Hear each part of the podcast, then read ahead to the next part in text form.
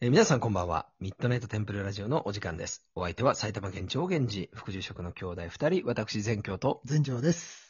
はい、今日もよろしくお願いいたします。よろしくお願いしします。最近、ちょっとこの回を、この回とか、オペラジオを聞いていて思ったんだけど、ます。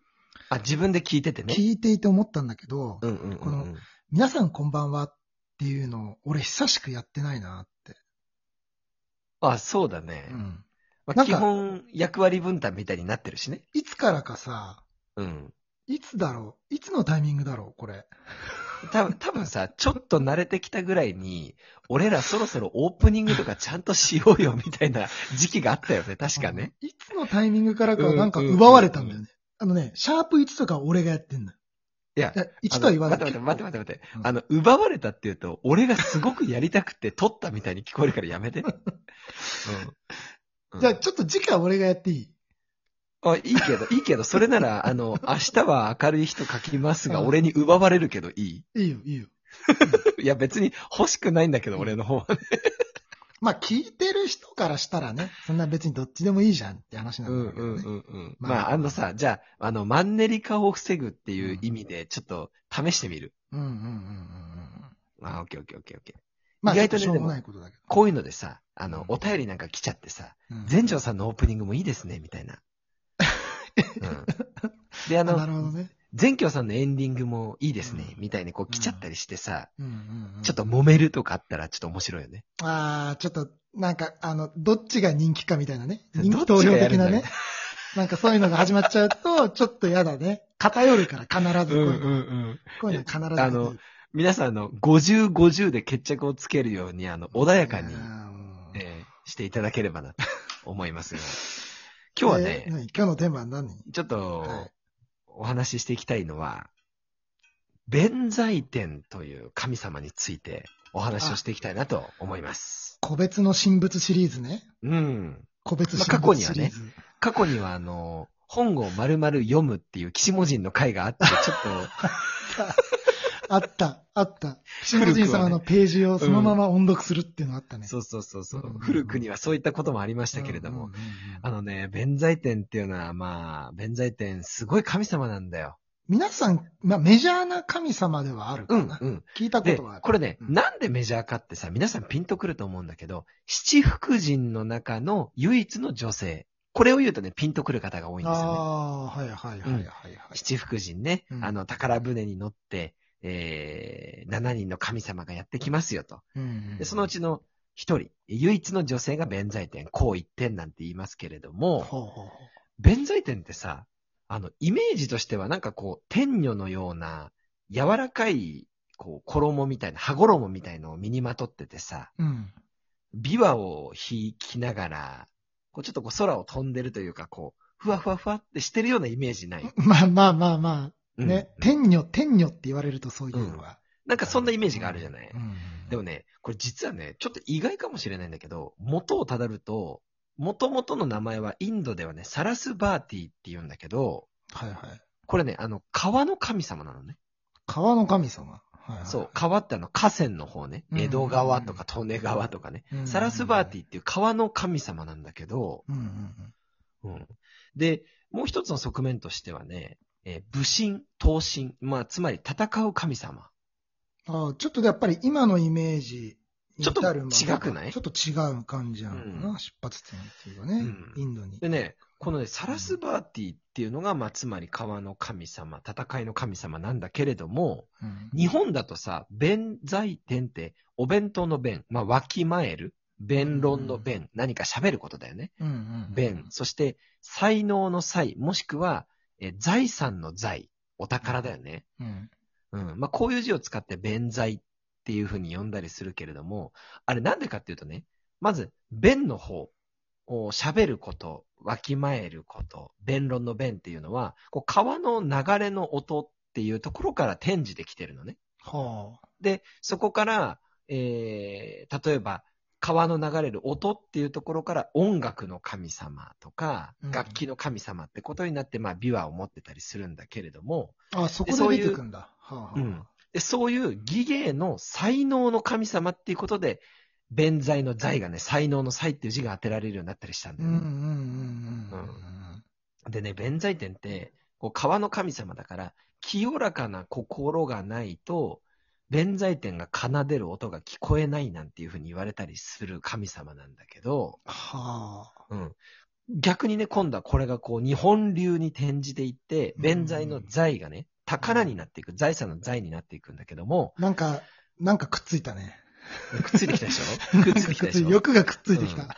そうそうそう。まあ、ちなみにだけどさ、ほら、弁財の財ってさ、あの、貝を書いてから、えーうん才能の才って書いて、財ってしてみるじゃん。はいはいはいあの、貨幣の貨とかもそうだし、貯金の貯とかもそうなんだけど、これ豆知識なんだけど、うん貝っていう字はね、昔あの、お金にまつわるものに使われてたんだよね。うんうんあの、縄文時代とかさ、貝で行き来してたんだよ、お金を多分。うんうんうんまあ、そこからね、こう、貝がつくんだけども、銭洗い弁財天って聞いたことない聞いたことあるね。あるでしょあれが、こう、清らかな心じゃないと、その音が聞こえないみたいのが転じて、心を清らかにするとお金が入ってくるみたいなことになったんだよね。ああ、なんか、うんそのインドからこう渡っ、これ多分個別の神様あるあるにこれからなるんだろうけど、ね、ルーツってやっぱりこう人の思いとかなんかそういうのがさ、尾ひれついたりしてさ、だんだん何かと結びついてとかさ、転じてとかさ、ね、結そうい局うのがやっぱあるね。う。うんん。元は誰なんみたいなところになってくそるんうだ そうけそど。うそうそう。うん。でそねれが面白いそな、のでもな。うんサラスバーティさ、もともと川の神様、川の神様えー音の神様、芸能の神様、水の神様っていうことで、そこから、今度はね、水神っていうさ、水を司る竜の属性っていうのが加わってくるから、うん弁財天さんって、まあ、ご存知の方も多いかもしれないですけど、頭に宇賀神という竜を乗っけてるんだよね。。まあ、厳密に言えばね、おじいさんの顔をした蛇なんだけれどもうん、うんうんうん、白い蛇なんだよね、これがねうん。うんうんで白って蛇いうにのはつさいてお送りしたな、そういえば。あ、やったでしょ。ょ。そうそうそうそう。白いね、こう蛇なんだけどさ、あのーこの白い蛇っていうと皆さんやっぱり、なんか金運が上がるとかさ、お財布に抜け殻を入れとくとみたいな金イメー持ジない。ちはさ、なんでみんな、蛇側の財布蛇、を持蛇つ側をね。蛇側を持とうとするの、うんあれは。なんなのあれはね、あそこから転じてんだよね。弁財天の頭の上にいらっしゃるこの宇賀徳龍神、宇賀神様が、、おじいさんの顔で蛇の体をしてる。う、うんん。まあ、人頭、お邪神なんて言ったりするんだけれどうもんうんうん、人の頭で蛇の体ね。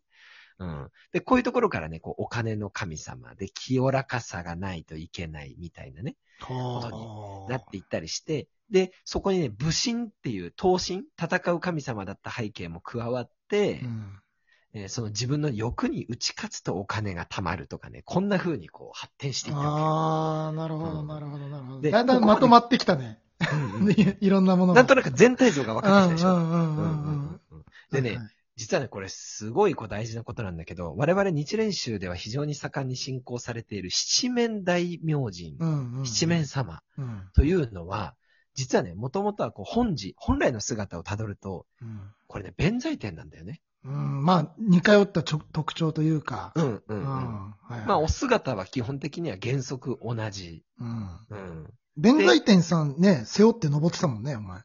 そうだね、自分の守護神としてねうん、弁財天さんがいらっしゃるから七面山に担いでって、まあ、焚き火をさせてもらったりさ、あしたけれども、うん七面大明神って日蓮宗だとすごくポピュラーな、えとっても、万能なね、えーこう神様ですけれども、元をたどると、元をたどるとこれが弁財天。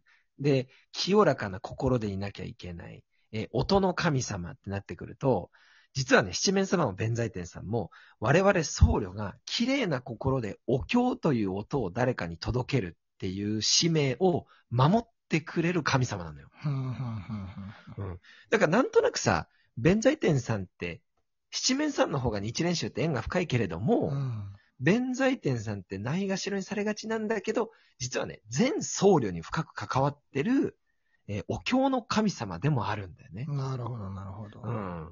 でね、えーそういうこともあって、5月にまああ、弁財天様のご縁日がありますんで、ちょっとね、えー七面山にまた背負ってこもろうかと思うんだけれども、行ってらっしゃい。一人うでん、一人で行くんでしょ一人で行 く。うんでね、これ皆さんにね、皆さんになんでこんな話を長々としてるかというと、うん。あの、今回その七面山にえー5月のご縁日にこもるときに、うん。我々ほら、音で物を届けてるじゃない、ラジうオんね。うんうんうんううんん。つまりね、このラジオも、私の守護神の弁財天様に守ってもらってるわけですよ。 清らかな音をね、届拡けま大しょう解釈してるな。えそ そういうもんなんです。そういうもんだね。音だから、音だから。確にね。そう、皆さんんの耳には我々の音が届いてるから。はいはい。